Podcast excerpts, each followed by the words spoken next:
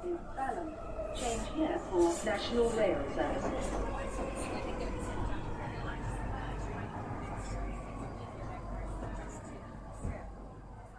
Bine ai revenit în stația Londra. Eu sunt Manuel Cheța de la manuelcheța.com și tu asculti podcastul Un român în Londra.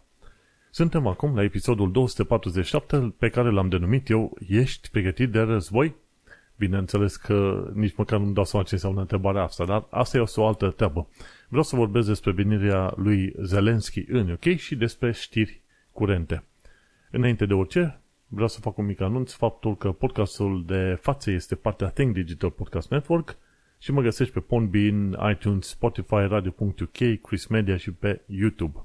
Ia să fac și recomandări de cărți. Se pare că săptămâna asta a fost ceva mai productivă pentru că am reușit să termin de citit Boom and Bust, am început și am terminat de citit Just Keep Buying și am început și aproape am terminat de citit The Little Book of Value Investing. Și așa, Boom and Bust, mai povestise mai de mult că este vorba de cicluri din astea financiare, gen uh, crashul financiare, dar și ce duce la crashul la financiar. Mai apoi, Just Keep Buying, Just Keep Buying, scris de Nick Majuli, este o carte care îți răspunde la tot felul de întrebări din astea practice. Dacă ai niște bani de investit, cum trebuie să investești? În timp sau pe loc? Dar dacă vrei să vinzi banii, cum trebuie să faci? Să, să vinzi banii, să vinzi acțiuni, să vinzi toate pe loc sau în timp așa? Și bineînțeles sunt tot fel de lucruri. Ok, cum ar trebui să-ți împarți gen uh, câți bani să-i bagi în acțiuni, câți bani să-i bagi în fond, în alte tipuri de fonduri și ce vrei tu, în uh, titluri de stat și așa mai departe. Îți răspunde la foarte multe întrebări la care efectiv uh, nu te-ai fi așteptat. Și are grafice, îți explică tot felul de chestii din asta pe acolo. Și este foarte interesant.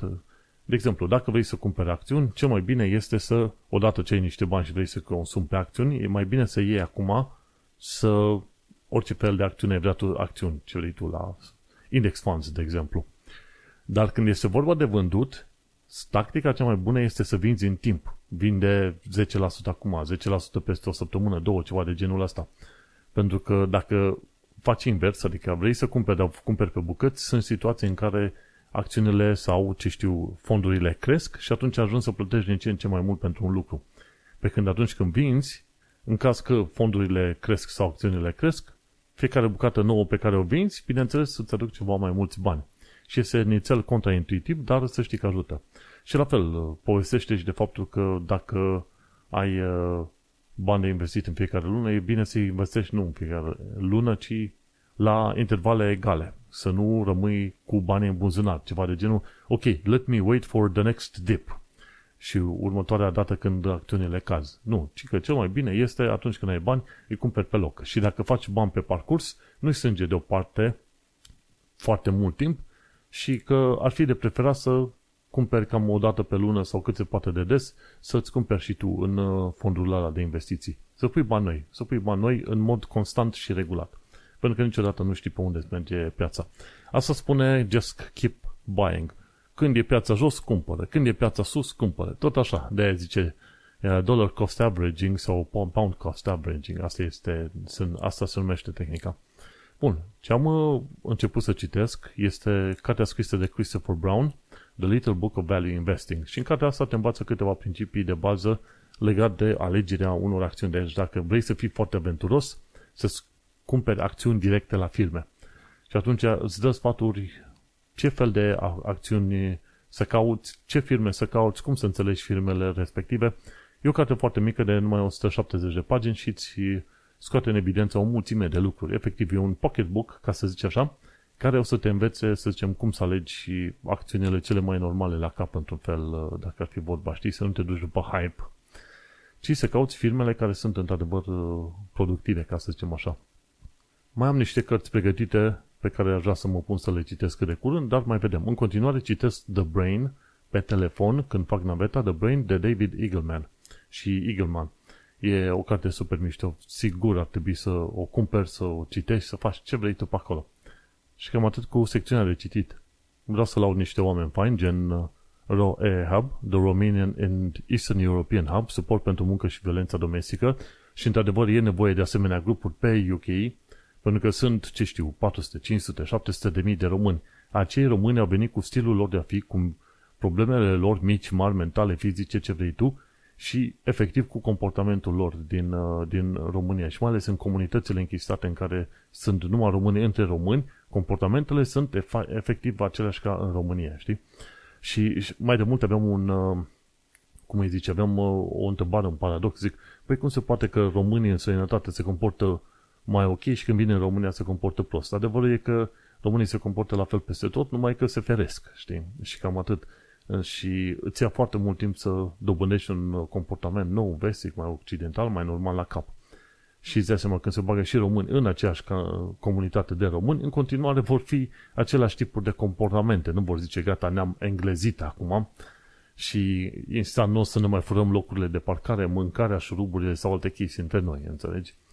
Și tocmai de aceea este nevoie de, în continuare, de asemenea, grupuri de români and Eastern European uh, de ce? Pentru că în continuare, de exemplu, dacă vin soț și soție, sunt șanse foarte mari ca soțul să se comporte urât, urât față de soție, gen să o bată, să o violeze, să facă tot fel de chestii. Cam același lucru pe care le făcea și prin România, înțelegi? Și atunci ai nevoie de asemenea grupuri, gen ROE Hub și altele de genul. Mergem pe mai departe. Bineînțeles, mai sunt merită lăudați cei de la The 3 Million pe Twitter, care se ocupă de drepturile europenilor. Centrul Filia se ocupă de drepturile femeilor și, bineînțeles, discutăm de eclair.org, se ocupă de conștientizarea problemei traficului de persoane. Și problema asta există. România este imediat după Albania la cantitatea de trafic de persoane pe toată Europa. Ceea ce este un lucru extraordinar de trist, ca să zicem așa, pentru 2023 și pentru o țară care se dă modernă și pentru niște români care se umflă în pene, când le zici, băi, românii ca tipologie se duc în sănătate, fac multe chestiuni nașpa, și după aia zici, băi, nu ești naționalist, nu ești, cum se zice, patriot, dacă scoți în evidență măgările pe care le facem noi. Mă, în principiu nu sunteți voi patrioți când nu vă comportați decent, în lumea decentă, ok? Și uite-te, asta e una dintre situațiile astea, mai ales dacă discutăm de John zone gen Barking Guildford, uh, East, East Ham, unde umblă vorba deja că sunt cercuri foarte mari de prostituție și în care românii sunt implicați în activități mafiote pe bandă rulantă, ok? Și atunci vii și îmi spui, băi, în loc să te duci în sănătate să faci tu muncă faină, simpatică, te duci și faci și chestii de mafioți. Trist. Și tocmai de aceea, în continuare, trebuie să vorbim de grupuri gen eclair.org, care se ocupă de conștientizarea problemei traficului de persoane. Și acum să intru la partea asta cu titlul din, din episodul ăsta, gen, ești pregătit de război. Adevărul este că mă uitam la pozele cu Zelenski în tot felul de materiale în care apare în, în plovă din asta de război, în pantaloni, toate cele, nu la costum ce vrei tu pe acolo. Și mi-aduc aminte de alte poze pe care le văzusem cu Winston Churchill, mi se pare. Winston Churchill, la un moment dat, când cerea ajutorul americanilor și au comunicat împreună, la fel s-a prezentat în îmbrăcăminte de război, nu în costum, ce vrei tu pe acolo, uite ce mișto. Nu. Și, efectiv, multe chestii pe care le face Zelensky sunt din cartea lui Winston, Winston Churchill a avut, a avut cineva așa intenția de a-l învăța în direcția respectivă. Și, cum îi zice, este un președinte la război, foarte mulți oameni ar, ar putea zice că, în mod sigur, Zelenski, ca președinte de război, s-a descurcat mai bine decât s-ar fi descurcat un președinte român și așa mai departe. Și ce pot spune este că uitându-mă la imaginele astea, știi, și comparând cu vechile imagini din al doilea război mondial, știi, m-a apucat așa o teamă, în sensul că, mă, rușii nu se vor uh, da cu una cu două din, uh, din uh, Ucraina. Și să nu uităm ultima oară când rușii au plecat dintr-o anumită țară, gen Afganistan, îi fusese în anii 80, au stat aproape un deceniu. Și s-a bătut Afganistanii cu rușii până s-au plictisit și în perioada respectivă Afganistanii primeau armament de la americane. Și rușii până la urmă au plecat după 10 ani de zile, gândește-te. Și atunci când uh, ne uităm la Ucraina și că ar fi un premiu ceva mai mare și mai interesant pentru ruși, sunt șanse foarte mari ca rușii să nu vrea să plece ever de acolo și atunci să ai nevoie de forțe mult mai mari și mai puternice ca să-i scoți pe ruși din uh, Ucraina. Adevărul este că dacă stai să te gândești în, uh, în retrospectivă, o țară ca Ucraina era cea mai deșteaptă din lume dacă la un moment dat zicea nu, astea o mie de bombe atomice de pe teritoriul nostru rămân ale noastre, ne-am despărțit de Rusia, să fiți sănătoși, bombele atomice rămân la noi, marș. Și atunci ar fi fost situația în care zici, ups, cu ăștia trebuie să discutăm și să tratăm altfel de acum încolo, pentru că o mie de bombe atomice înseamnă de o mie de ori mai multe decât are România și multe alte țări și așa că cu cu ăștia trebuie să fim atenți. Să nu uităm că până la urmă UK-ul în momentul de față are doar uh, cât vreo 200, doar, cu ghilimele de rigoare, 280 de bombe atomice, știi? Și atunci, 1000 de bombe atomice pe atunci, pentru Ucraina ar fi însemnat extraordinar de mult. Bineînțeles că au fost convinși și de americani și de ruși să-și dea bombele. Tocmai de aceea americanii și britanici au semnat acel uh, pact de menținere a integrității, să zicem, țării. Și tocmai de aceea și cum UK-ul uh, și SUA ajută Ucraina, pentru că e un pact semnat. Și diferența între Rusia și restul țărilor este că țările din vest, în principiu, își cam respectă pact, semnăturile și tratatele la care s-au, uh, s-au aliniat, ca să zicem așa. Oricum, respectă mai mult decât rușii respectă. Și gândindu-te la modul în care reacționează rușii, gen cum a fost în Georgia, de-au nivelat orașe, state, ce vrei tu, cum a fost în Siria, la fel, câtă distrugere a făcut pe acolo, cum a fost în Mariupol și cu teatrul ăla, unde se știa că sunt uh, copii, femei, ce vrei tu, în teatrul la mare, unde au omorât vreo 600-700 de civili dintr-un, dintr-un foc, știi? Și bineînțeles Bahmut și Mariupol și ce vrei tu pe acolo, ok. Când vezi tu chestiile astea, îți dai seama că rușii nu se vor uh, opri din locul respectiv și mai devreme sau mai târziu, cum ziceam, ești pregătit de război, mai devreme sau mai târziu, este posibil ca chestia asta să escaladeze mult mai departe, pentru că se pare că rușii nu vor să se calmeze și bineînțeles că ucrainienii n-au nici, niciun motiv după ce au, li s-au făcut atât de multe distrugeri și atunci mai devreme sau mai târziu vezi că chestia asta escaladează în uh, ceva mai departe, știi? în ceva mai mare, gen un război, chiar un război mondial, pentru că atâta timp cât ai uh, țări de pe diverse continente care se bat, deja efectiv este război mondial. Și atunci stai să te gândești foarte bine că riscul este foarte mare ca niște bombe atomice să fie aruncate, în special din partea Rusiei. Și noi suntem în Londra și aici gândindu-te că ești în Londra, unde să te duci când îți pică bomba în cap? Pentru că nu ești undeva în Highlands, în Scoția, unde n-ar avea nimeni niciun, nicio intenție să trimită o bombă atomică, înțelegi? Dar uh, știi cum e? Ești pregătit de război? Nu. Ți te de război? Da. Ai fi în stare să faci iei parte într-un război? Nu. Și cred că nimeni n-ar fi în stare și speranța mare ar fi să nu se ajungă pe acolo, dar uh, în modul în care continuă treburile și dar fiindcă e un conflict în Europa și un conflict până la urmă un mod destul de bine definit între NATO și Rusia via uh, Ucraina, nu mai e ca alte conflicte în care, de exemplu, NATO a intervenit asupra Rusiei și nimeni nu s-a băgat să le dea Rusiei, pardon, asupra Serbiei și nimeni nu s-a băgat să le dea sârbilor uh, o tonă de armament să se bată cu restul Uh, NATO sau ceva, înțelegi? Așa că aici avem de-a face până la urmă în situații în care Rusia atacă o țară, țara aia e sprijinită de un restul continentului, efectiv. Și atunci sunt situații foarte, foarte tensionate în care, într-adevăr, o să vezi că se duce pe mai departe toată chestiunea asta și sunt șanse mari să iasă război, nu? Au ieșit războaie mondiale pe Europa din chestiuni ceva mai mici decât atacul asupra Ucrainei, nu? Și atunci stai să te gândești că riscăm, riscăm să repetăm istoria, dar până la urmă știi cum este. E o chestie legată de istorie. Cei care știu istoria sunt obligați să o repete, iar cei ce nu știu o vor repeta oricum. Înțelegi? deci oricum o dai, oricum nu o dai. Dacă știi istoria, măcar anumite chestiuni pot fi, să zicem, prevăzute sau preîntâmpinate, ca să zicem așa. Și am văzut și reportajul ăsta cu Zelenski, reportajele, pardon, cu Zelenski. Zelenski s-a întâlnit și cu regele Charles al III-lea, s-a întâlnit și cu prim-ministru Rishi Sunak și a făcut câteva vizite pe aici, prin UK. Îți dai seama că Zelenski se mișcă doar cu, cel puțin pe teritoriile astea, cu doar cu avioane militare NATO. și orice atac asupra avionului militar NATO, îți dai seama că înseamnă declarație de război din partea rușilor, în mod direct. Așa că, cel puțin cât, cât e Zelenski prin Europa, e destul de pregătit ca să, să zicem, protejat, ca să zicem așa.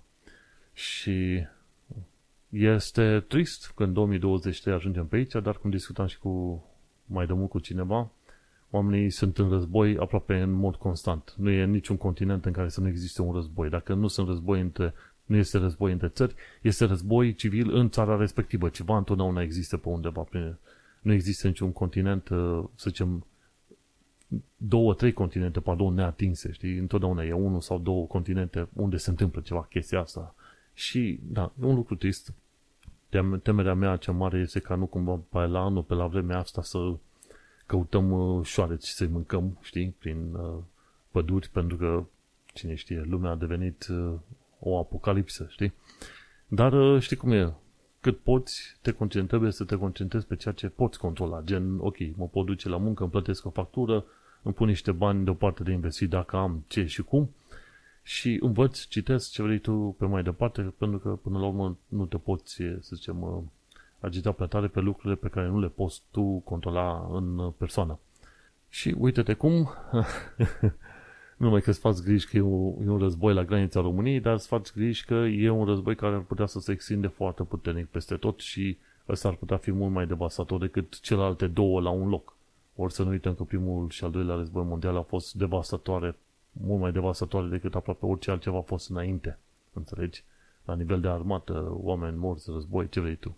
Dar, uh, știi cum e, n-ai altceva de făcut decât să trăiești pe mai departe și să, să zicem, să te bucuri de fiecare zi și dacă vine ponoasa să fii cât mai departe de, ce știu, de zone unde cad bombele alea atomice în principiu, știi? Chiar m-am uitat aici pe Londra, dacă ar cădea o bombă atomică în mijlocul Londrei, în principiu vântul bate de fel undeva înspre nord, vântul general pe Londra. Dacă ești la Canary Wharf, vântul cam bate adesea înspre est-vest.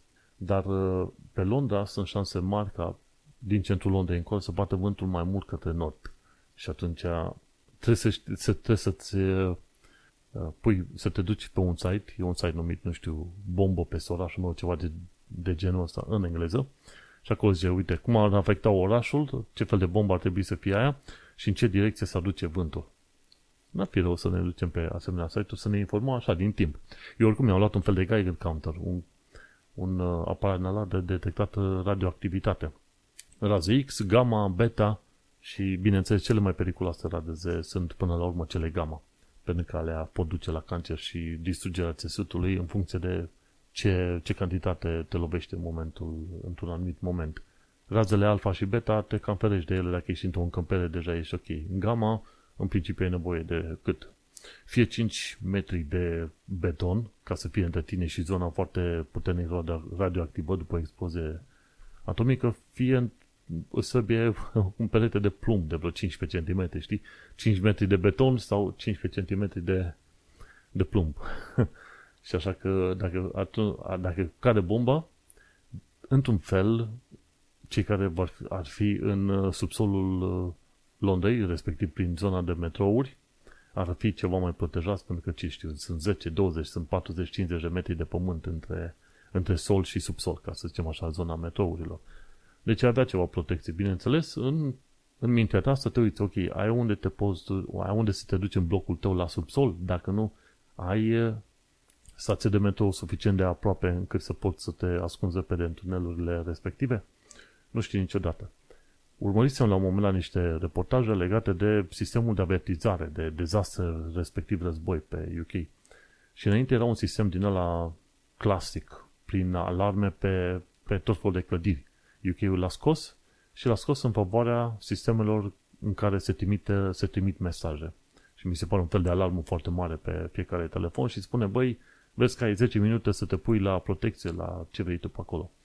Teoretic, o bombă atomică din, dintr-o din asta rachetă balistică iar lua vreo 10 până la 20 de minute să ajungă dintr-o zonă, ce știu, Polul Nord, zona Rusiei, să lovească aproape oriunde pe glob. Ceva de genul ăsta. Deci nu foarte mult timp.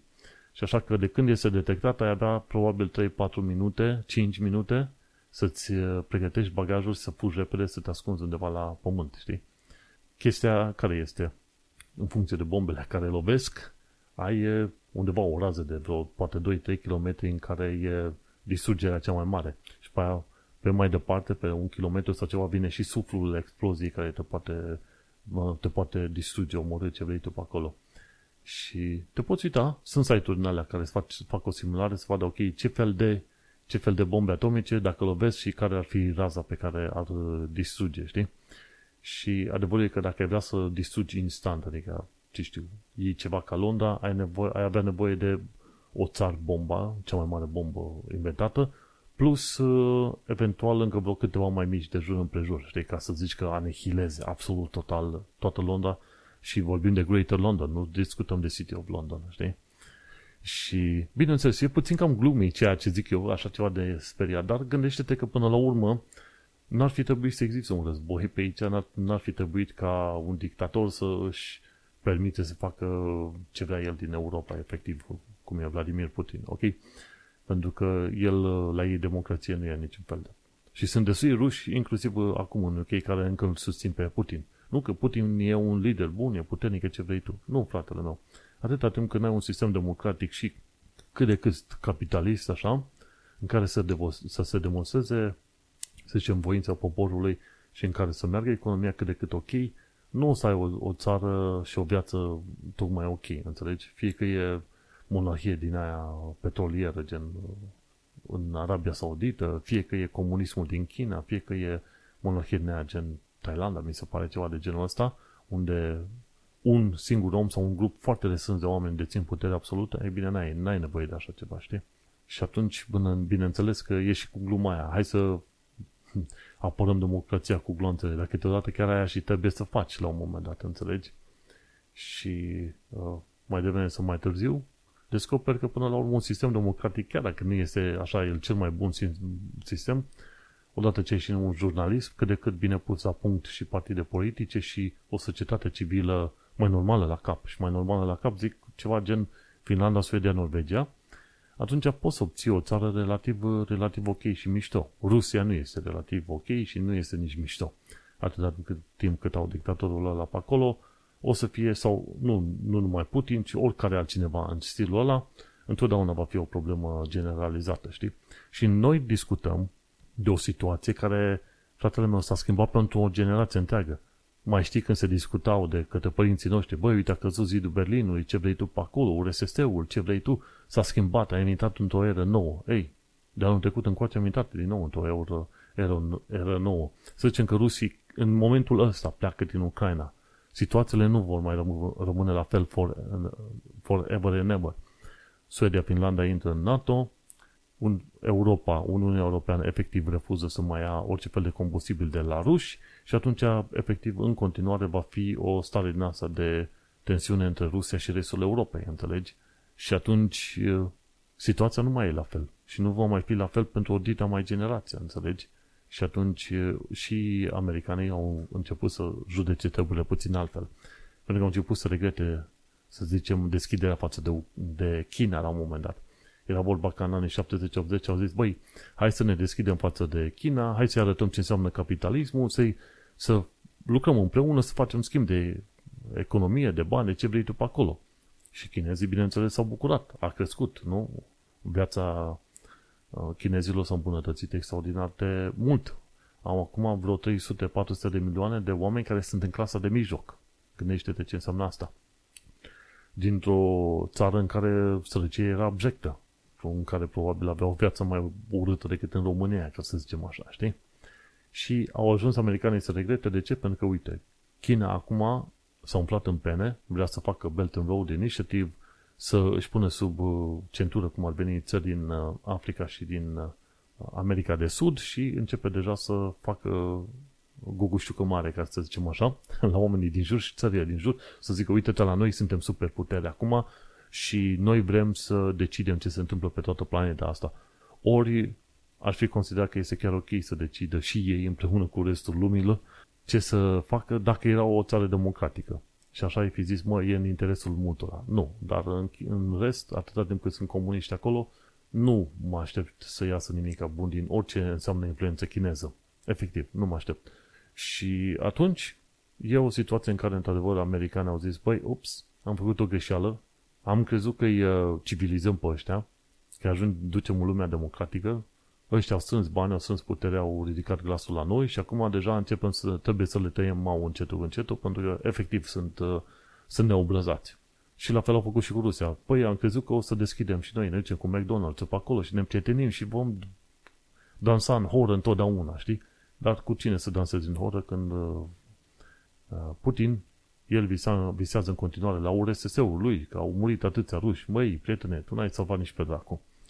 Ce a făcut Rusia disus pe bandă rulantă și toată lumea din Europa de știe treaba asta și toată lumea știe și din restul lumii.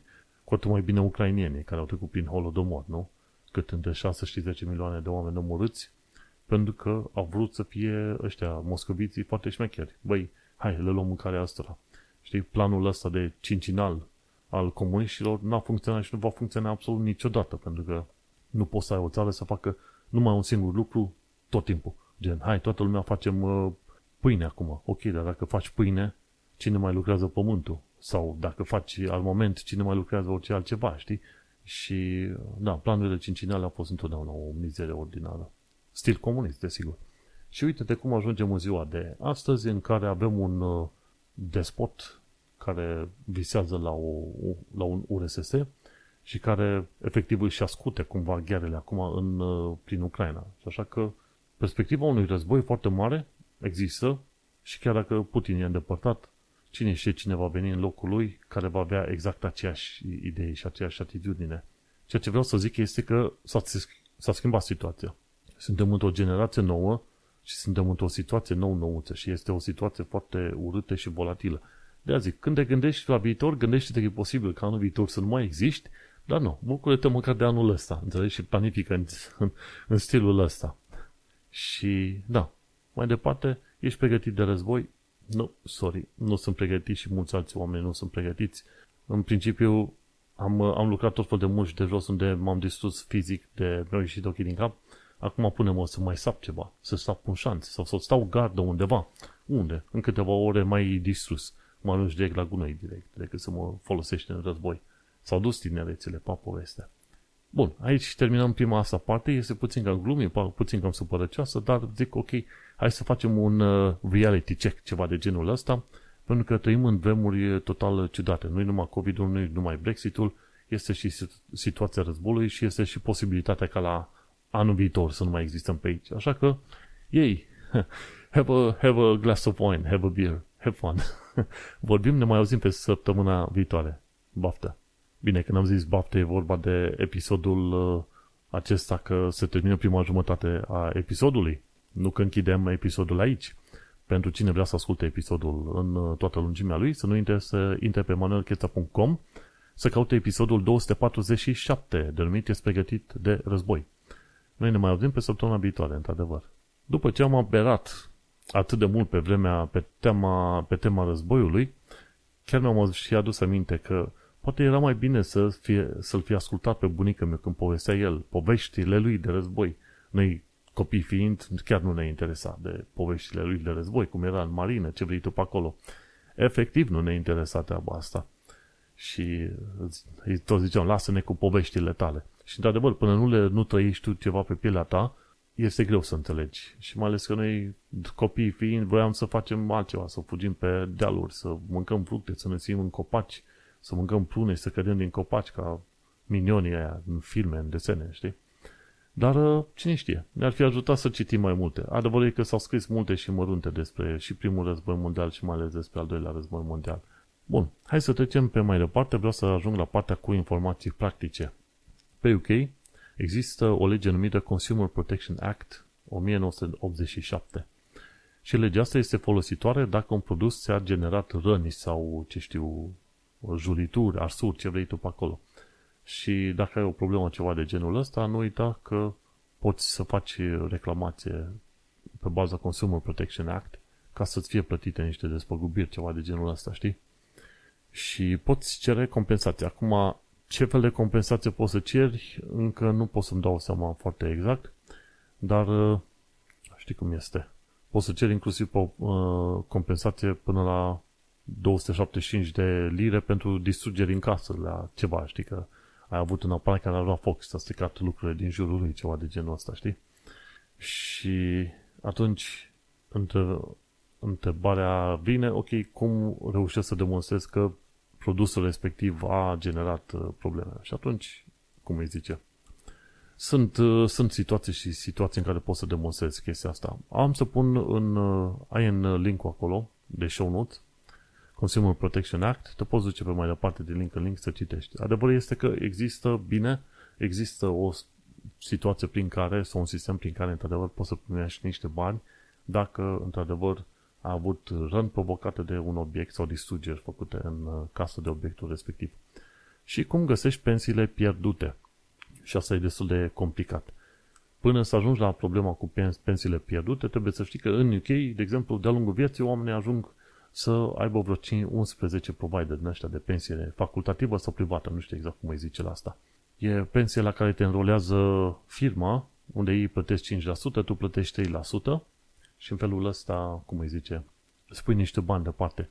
Dar treaba este că aproape fiecare firmă lucrează cu un alt pension provider și sunt situații în care ai foarte multe bucățele din asta de pensie, pensie numită pension pots, la tot felul de firme. Și atunci, ideal ar fi, de fiecare dată când te angajezi la o firmă nouă, să îți notezi detaliile de firmă și de firmă și de pension policy pe undeva, în așa fel încât să știi, ok, pe unde am pensii și ce fac cu ele. Și în principiu, o chestiune ce am ajuns să fac, eu aveam pensie la vreo una, două, la trei firme și am făcut cerere ca pensiile să fie comasate la o firmă dintre astea trei. Și două firme au avut pensia comasată, o a treia nu a refuzat și trebuie să-i sun să întreb de ce nu vor să unească pensia cu ceea ce am vrut eu pe acolo. Și asta e o metodă. De fie, fiecare dată când schimb jobul, de ce nu? Vezi cumva dacă poți comasa pensia curentă, ce, ce ai avut de la vechiul job, într-o altă pensie mai veche sau undeva unde îți convine. Și în felul ăsta o să îți fie mult mai ușor să verifici pensiile, așa cum ai tu nevoie. Pe viitor, undeva prin 2024, pe la final, o să se facă Pensions Dashboard și acolo va fi trecută pensia de stat și toate pensiile tale private pe care le ai la tot felul de firme. Și atunci probabil nu o să mai trebuiască să faci neapărat acea comasare și o să-ți fie mai ușor să înțelegi ce pensii ai și cât vei câștiga de pe urma acelor pensii. Și în caz că nu găsești la un moment dat, să zicem, uh, pensiile. Ai lucrat la vreo câteva firme și nu știi pensiile la firme. Pe site-ul guvernului, pe gov.uk slash find pension contact details, deci dacă te duci pe find pension contact details, poți să introduci detalii, gen, băi, uh, de exemplu, uite ce, looking personal uh, work pension, așa, da, știi numărul angajatorului? Da. Ok, hai să căutăm angajatorul și un caut un angajator mai vechi. Și pe site-ul ăsta este bine că atunci când introduci numele de angajator, îți spune, ok, cu cine au ăștia pensia? Și zice, a, e firma, e firma cu tare. Bun. Și numărul de telefon. Și atunci poți să sun la firma aia să spui, băi, uite, astea sunt detaliile mele. Uh, am lucrat la firma aia, vreau mai multe detalii legate de pensia mea pe care o am la voi și cum să văd ce, ce am la voi pe acolo. Și e site-ul ăsta numit, cum îi zice, stai să dau înapoi, gov.uk find pension contact details. Super, uh, super fine site-ul ăsta. Și trebuie să ai grijă de pensie pentru că nu știi când mâine, pui mine ajungi deja uh, moșulică, băbuță, n-ai niciun ban în buzunar și gândește-te că pensia de stat din UK e 700 de lire. Dacă mai trebuie să stai la un, uh, ce știu, o chirie undeva pentru că n-ai casa ta, aia 700 de lire nu o să-ți ajungă pentru absolut nimic. O să ajungi homeless. De aceea este bine să îți pui cât de mulți, pot, cât de mulți bani poți în uh, pensie, acum cât ești tânăr, trebuie să-ți urmărești pensiile și, bineînțeles, să te uiți dacă sunt destule pentru necesarul tău la bătrânețe pe acolo. Și ca idee generală, îți trebuie, pe lângă pensia de stat, îți trebuie să ai într-un pension pot la vârsta de pensionare, gen 65 de ani, ceva de genul, trebuie să ai un minim de 150.000 de lire acei 150.000 de lire îți permit să cumperi fie un annuity, ceva de genul, ok, un fel de salariu și cu ăla dai, plătești 150.000 la o firmă și firma aia îți va garanta un salariu până la final de viață. Ori poți să faci, ce știu, îți retragi din acei 150.000 din fondul de investiții vreo 4% în principiu, cam așa e gândul general, băi, îți retragi 3, maxim 4% în fiecare an îți împarți pe 12 luni ce ai retras ca să ai și tu niște bănuți acolo pentru pensie. Și minimul este 150 de mii pentru efectiv minimul. Deci nici măcar nu ieși în orașe, doar pe, pentru chestiile de bază, gen mâncare și facturi. Game over. Dacă vrei să mai ieși în oraș o dată de două ori pe lună, atunci minimul de pensie la vârsta de pensionare trebuie să ai totuși vreo 250.000 de lire. Dacă vrei să aibă și o, și o viață mai confortabilă, să călătorești ce vrei tu pe acolo, cam o dată de două ori pan, atunci pensia ta ar trebui să se ridice undeva pe la vreo 500.000 de lire. Cam astea sunt cifrele pe care trebuie să le ai în cap. Bineînțeles, situațiile sunt diferite pentru foarte mulți oameni, dar cam la asta trebuie să te gândești. Un minimum de 150 în pensia ta facultativă, în afară de pensia de stat. la pensia de stat, oricât furnizezi, mai mult de 700 de lire pe lună nu o să primești. Așa că asta este treaba deocamdată și cam asta e cu sfatul cu pensiile. Un lucru pe care îl înveți legat de pensii este faptul că aceste pensii sunt și în România și în multe alte locuri sunt folosite uh, pentru a cumpăra unități de investiții, unități de fonduri, de exemplu. Pentru că dacă îi strânge pensiile astea frumușel, efectiv să zicem că strângi banii de-a lungul timpului și ai reușit să strângi până la urmă, în fiecare an strângi, să zicem, 10.000 de lire. Și până să ieși la pensie, teoretic ai avea 300.000 de lire. Dar gândește-te, dar fiindcă inflația mănâncă din banii tăi, ai putea ajunge în situația în care acei 300.000 de lire să nu mai aibă puterea de cumpărare pe care ar fi avut-o în mod normal 300.000 investiți cum trebuie, înțelegi? Și sunt uh, tot felul de situații. De exemplu, am un pe calculatorul meu, pot să fac acum o sumă rapidă, 300 de mii și 1 minus 0,0, hai să zicem rata de inflație 3 și ridica la puterea cât? 20. Deci, să zicem că ai avea acum 300.000 de lire puși în contul tău bancar, ok? Dar în contul tău bancar, nu într-un savings account, undeva unde doar să-i ții tu lichizi, că vrei tu să-i ții.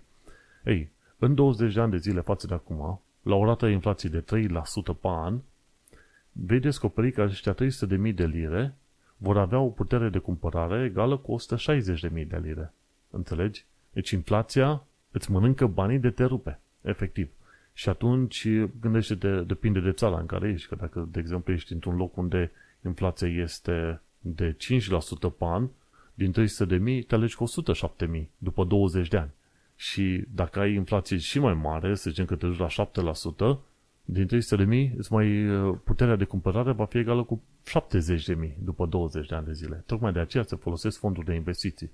Și se investesc în uh, index funds de obicei, în fondurile astea mutuale care urmăresc un index gen S&P 500, Whole Market sau Whole World Index, în așa fel încât uh, creșterile pe economie și pe indexurile respective să-ți acopere măcar inflația. Dacă nu, chiar să ai un câștig ceva mai, ceva mai mare, știi?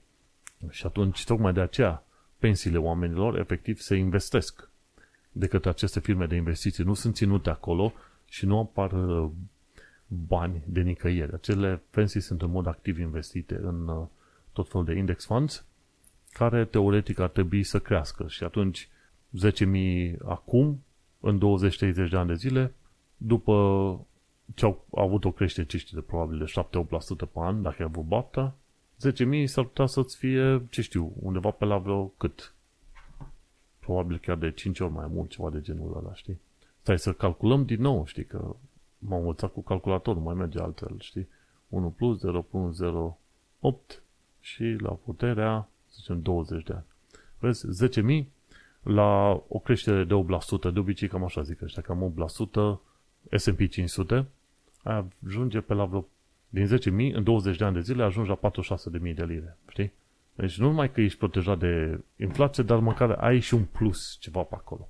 În fine, într-o zi vom mai discuta de chestiile astea, pentru că citesc foarte mult din cărți și mai dau un an, doi să mai înțeleg mai multe de, de investiții și alte chestii. Bun, cam aici mă opresc cu sfaturile practice, dar mai avem și alte domenii. Hai să discutăm și despre viața în Londra și în sănătate. Ce am aflat de curând este că 40% dintre oamenii care s-au mutat în 2022 au ieșit din Londra. Oamenii aia, 40% din toți oamenii care s-au mutat dintr-o locuință în alta au preferat să plece efectiv din Londra. Pentru că chiriile sunt într-adevăr foarte mari. Și nouă ne-au, ne-au mărit aici chiria unde stăm cu 15%. Și nu era chirie ieftină, nu, nu. Și e posibil că anul ăsta o să mai vrea un 10-15% și te, te, te cam supără treaba asta, știi? Ce mai aflat de curând este și faptul că asta la viața în Londra și în sănătate, da? Accidente mortale la metroul londonez nu sunt dese, dar nici rare de câteva ori pe an auzi de oameni care au căzut la metrou în fața metroului și atunci îți dai seama, când metroul trece peste tine, rezultatul nu este tocmai uh, potrivit. Și se întâmplă din când în când. Și atunci trebuie să ai grijă. Dacă ești obosit sau ceva, prefer să stai mai degrabă înspre perete undeva, să nu te... Că au fost situații în care unui om i s-a făcut rău, era supraaglomerat în stație și i s-a făcut rău și a căzut chiar, chiar în fața trenului. Când, chiar atunci când se vine trenul la metrou. Și sunt situații în care te poți răni, inclusiv mai ales în zona aia, Bond Street, mai sus încolo, unde sunt stații în curbe. Și atunci e gaură între, între garnitura de tren și, cum îi zice frate, și stație. Și atunci e posibil să cazi între tren și stația respectivă. Așa că trebuie să ai grijă. La o altă chestie legată de viața în Londra și în sănătate, Escu la Dartmouth. Escu din când în când se duce să plimbă prin uh, zona respectivă a Devon și mă face cât un filmuleț scurt, 5-10-15 minute, și ne duce cu el în călătorii, să vedem uh, ce chestiuni istorice sunt pe acolo, ce sigle, tot felul de lucruri, ce catedrale, cum ar veni, și îți mai dă un uh, background, un context, ceva de genul, băi, uite aici vin uh, în sud-vestul Angliei, unde ancorează iahturile milionarilor, știi? Chiar în Dartmouth.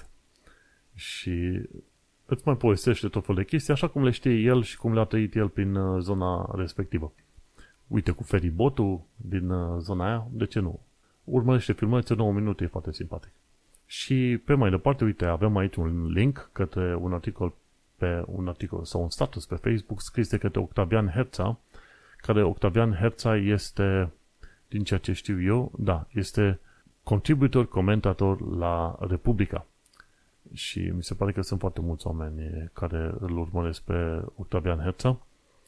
Și el a făcut o vizită de curând în zona estului Londrei, Ilford, Dagenham și... Cum era, frate? Ilford, Dagenham și Isham. Alea sunt zone destul de sărace în estul Londrei și zone în care stau și foarte mulți români. Și chiar în zonele alea, gen Isham, uh, prostituția cu românce forțate la prostituat sunt, uh, e în floare pe zona respectivă. Uh, unul de motivele pentru care m-au întrebat unii, băi, dar de ce nu prea viziteze estul? Zic, în estul Londrei, așa, în zonele alte, chiar nu sunt prea curios să aflu ce se întâmplă, mai ales când este vorba de faptul că în estul Londrei, pe acolo, sunt și zonele unde se ascund și tot felul de persoane din astea insalubre, ca să zicem așa, știi? Așa că nu am de gând prea curând să vizitez zonele alea și e trist că există chiar destul de mulți români care ar fi putut să facă muncă faină pe UK, dar nu, au venit să se ocupe în grupul noastre infracționale. Și e chiar foarte trist. Și, cum îi zice, Octavian Herța chiar povestește cum uh, cum uh, zice, o parte din, ca să parafrazez, cică, o parte din estul Londrei nu numai că arată altfel, dar se simte, miroase și respiră într-un totul alt registru. E un amestec de Mumbai și Ferentari, dacă vreți, în care mormanele de gunoi din fața caselor neîngrijite zac la doi pași de Bentley-uri aurii, de sărăcie și opulență, de mizerie și lux. De cele mai multe ori, granițele nici măcar nu există. Și e curios să vezi chestiile astea, mașini groaznic de scumpe, pe lângă case dărăpânate și străzi urând mirositoare. Adevărul e că dacă te duci în zona Tuting, Tuting, Broadway, pe acolo, unde am stat și eu pe, chiar pe Broadway, să știi că zonele nu sunt nici alea foarte salubre și miros într-un mod specific. Dar uh, zone mai ieftine, pentru cine nu-și permite, îți seama că se duce în zone ieftine. Dar dacă mă întreb pe mine unde să se ducă omul ca să locuiască mai ieftin, cel mai probabil l-aș trimite fie la nordul Londrei, fie la sudul Londrei, dar nu la estul Londrei. În principiu nu la est. Du-te la sud pe Northern Line în zona Morden, du-te pe Northern Line în nord la Enfield, Harrow, pe acolo, știi? Sau nord-vest, ceva de genul ăla, dar nu în estul Londrei. Și cam asta este uh, treaba. Oricum, uh, i-am dat follow lui Octavian Herz, am mai scris din când în când cu experiențe de, de Londra. El e mult mai cunoscut decât mine pe tot felul de chestii legate de publicistică și orice vrei tu pe acolo și mă disează că mai scrie, pentru că scrie așa într-un mod, uh, cum îi zice, într-un mod destul de artistic, ca să zicem așa. Și cam asta la viața în Londra și în sănătate. Să vorbim de știri curente acum. Și știri curente spun în felul următor. UK se tot ceartă cu UE pe, pe seama programului științific Horizon. Uniunea Europeană a băgat vreo 95 de miliarde de euro în acest program Horizon. UK zice că se descurcă de unul singur. Păi, deocamdată, conservatorii din, uh, no, care sunt la conducerea guvernului au demonstrat că nu se pot descurca de unii singuri să facă nimic, probabil nici să se șteargă la fund. Și uite-te că e interesant când auzi pe ministrul științei, al cincilea ministru al științei în cinci ani de zile, cum zice că, ok, ne descurcăm noi fără UE, facem noi programul nostru științific, ce vrei tu. Măi, e adevărat, UK este încă foarte puternic pe tot felul de chestiuni de științe, de tehnologie, de ce vrei tu. Dar mult mai bine ar fi fost să colaboreze mai deștept și mai frumos cu Uniunea Europeană, pentru că, vorba aia, Uniunea Europeană are vreo câteva țări în ea care au o economie foarte puternică și bine să colaborezi cu ei. Și cumva tendințele astea de așa atât de ciudate și de tranșante ale conservatorilor sunt, din punctul meu de vedere, foarte dăunătoare, că n-au, n-au niciun uh, simț de pragmatism, ca să zicem așa, nu altceva. Și chiar în articolul ăla care l-am pus aici, care e scris de cei de la The Register, spune, oamenii de știință spun, băi, hai să mai termine ministrul ăsta al nostru de al științei cu bagatelele astea că facem noi de unul singuri și să devină practici și realiști și hai să colaborăm mai departe la programul ăla, că e un program chiar foarte fain. Și e trist că până la urmă în uh, guvernul UK încă merge pe chestiuni din astea puțin cam prea naționaliste, ca să zicem așa, pentru gustul meu și pentru gustul multora. UK poate să facă? Da. Poate să facă la fel de bine fără Uniunea Europeană? Poate da, poate nu, dar nu mai bine e să colaborezi.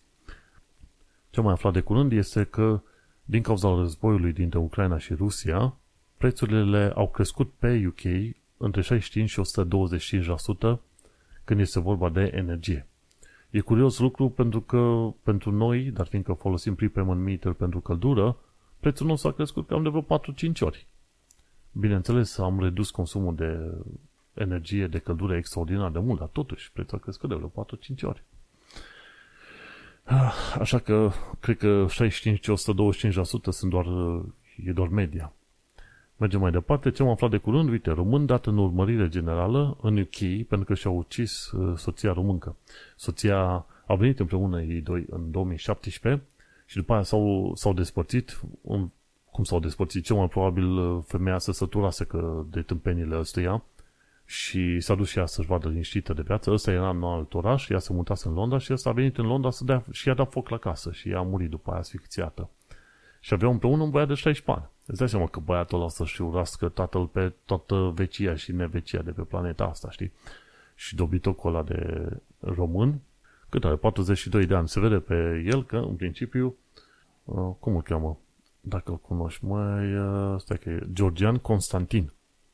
Știi? Georgian Constantin căsătorit cu Valentina Cosma.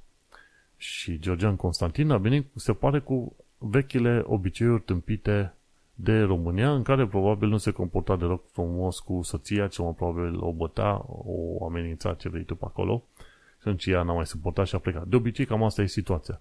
Deci dacă stai să te uiți în foarte multe relații, de obicei femeile vor să scape de partenerii abuzivi și asta nu pare cel mai simpatic om de pe planetă, pare că este vizitat, să zicem, pe la pușcărie de vreo câteva ori. Înțelegi? Așa că numai că vizita pe la pușcărie, acum o să riște să fie și la închisoare sănătos, pentru că a ucis o femeie pe, pe, cum să zic, pe UK. Și în UK legile sunt mai drastice și se aplică și mai puternic decât în România. Așa că l-au dat în urmărire generală și mai devreme să mai târziu tot o să-l, tot o să-l prindă și o să aibă ani grei, ani grei. Dacă pe România a scăpat ceva mai ieftin, aici nu o să mai scape.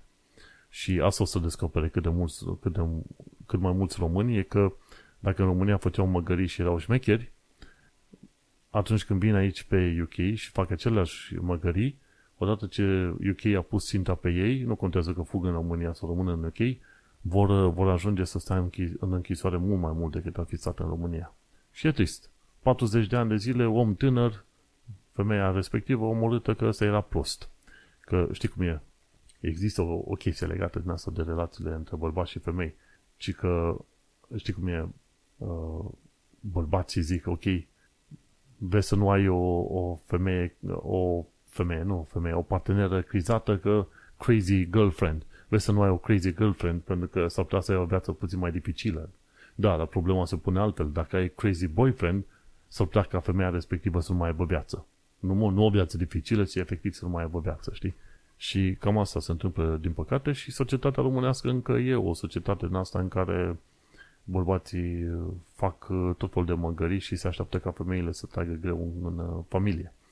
Așa că tipul ăsta, românul ăsta, o să cam o să fie înghesuit cât de curând. Ce mai aflat pe mai departe este că Brexit a lovit produsul intern brut al UK cu, cel, cu aproape 3%. Asta înseamnă câteva miliarde bune pierdute din produsul intern brut. Păi eram la o firmă și când, uh, când s-a făcut tranziția asta de no Brexit la Brexit, de 2019-2020, efectiv firma respectivă a pierdut instant 30% din, din venituri. Din profit, efectiv, pardon, din profit. Pentru că nu a avut nici timpul și nici nu avea cum să facă toate actele și toate pregătirile necesare. Acum o să mai redresa firma aia, că e o firmă destul de mare, dar pe perioada respectivă profiturile au fost afectate cu 30%. Ori chestia aia i-a dus pe minus pe, mi se pare, 2020 și nu era o firmă mică, știi? Ce am mai aflat de curând este că consultanții de la NHS fac o românească.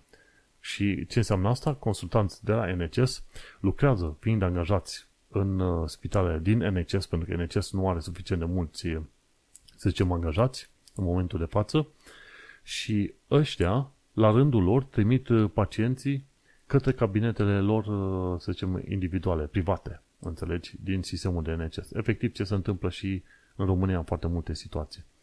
Și cei de la NHS au spus, ok, o să fim ceva mai atenți să vedem pe unde și cum se întâmplă toată chestia asta. Și e trist că și în sistemul de NCS, mult lăudatul sistem de NCS, uite, se întâmplă mizerii din asta.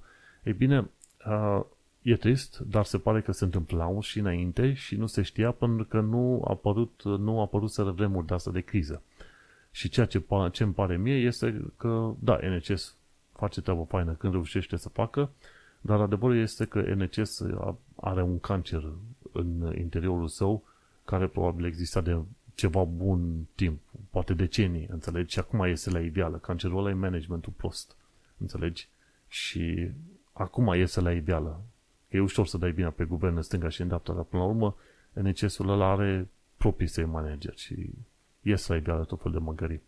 Bun, ce mai aflat de curând e că un afacerist britanic care a furnizat mașini de armată și armament uh, Ucrainei a avut conturile bancare blocate mi se pare că dacă ai firmă și trimiți, ce știu, sprijin militar cumva către Ucraina sau am înțeles că în principiu către orice fel de țară care e în conflict militar, sunt situații mari, sunt situații în care băncile îți vor închide conturile bancare.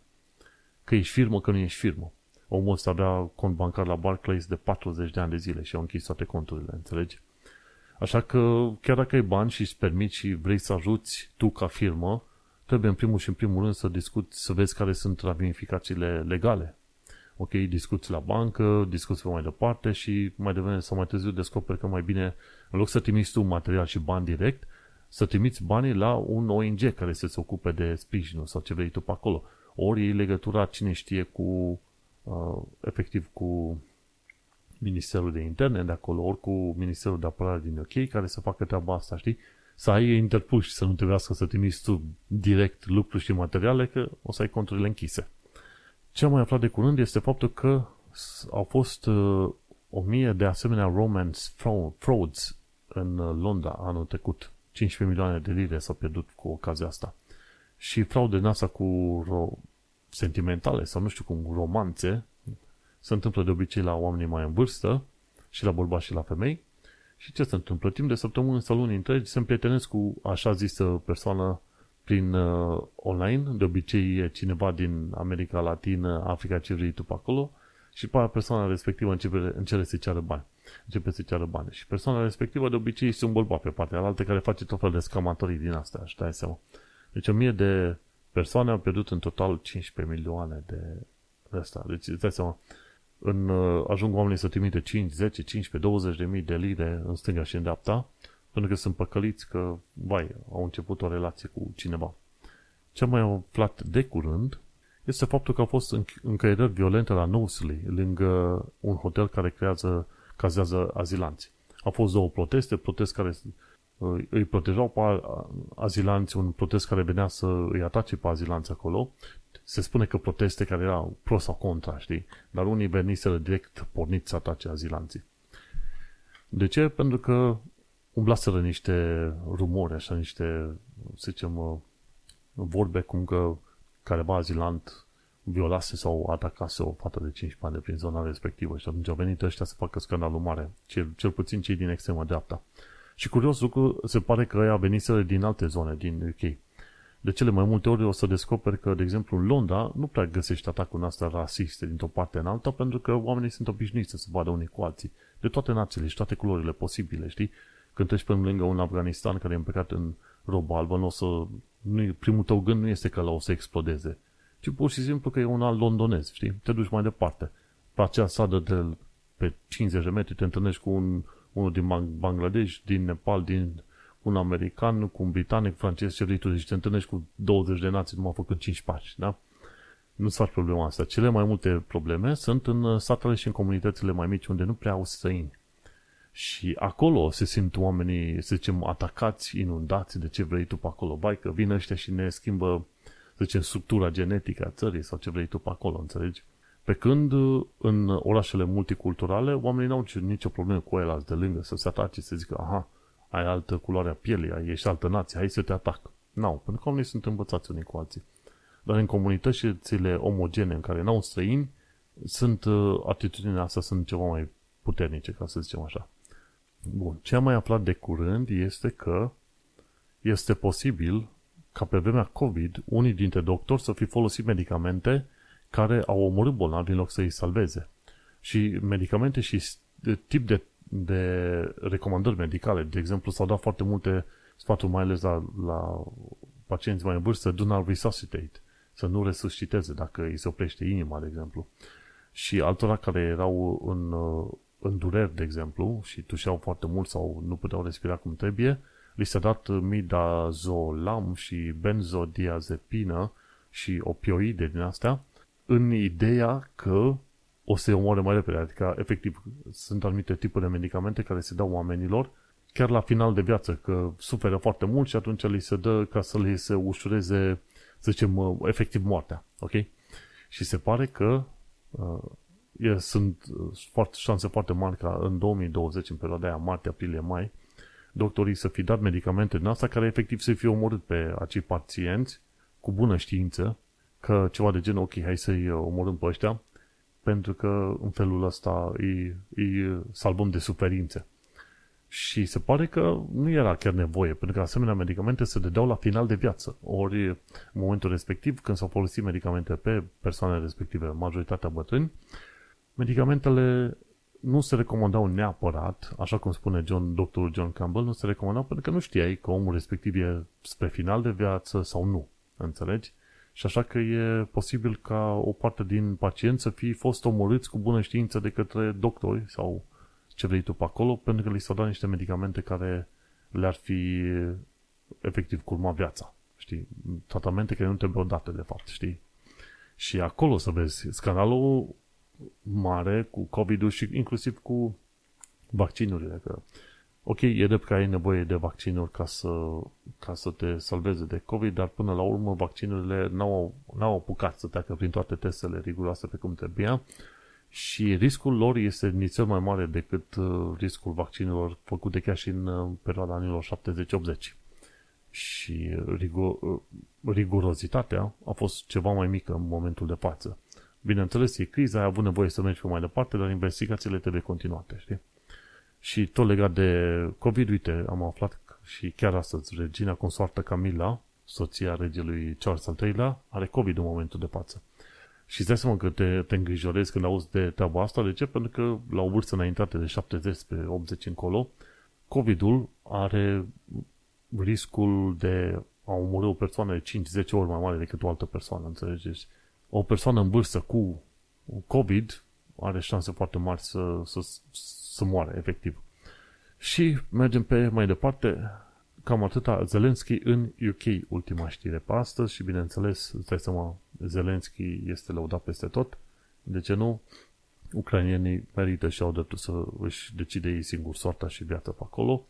Bineînțeles, au făcut uh, și tâmpenii și măgării în legătură cu românii, dar uh, pentru asta nu trebuie să declarăm noi război Ucrainei, ci să le batem un blază și să ne asigurăm că, bineînțeles, se, se iau măsurile corecte în privința minorităților române în România.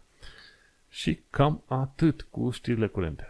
Uite că am aberat destul de mult, dar asta este. Noi ne mai auzim pe data viitoare. Eu sunt Manuel Cheța de la manuelcheța.com și noi ne mai auzim săptămâna viitoare, vedem despre ce alte subiecte, sper eu ceva mai pozitive, ca să zicem așa. Oricum, O săptămână faină, ne mai auzim, baftă! National Rail Service.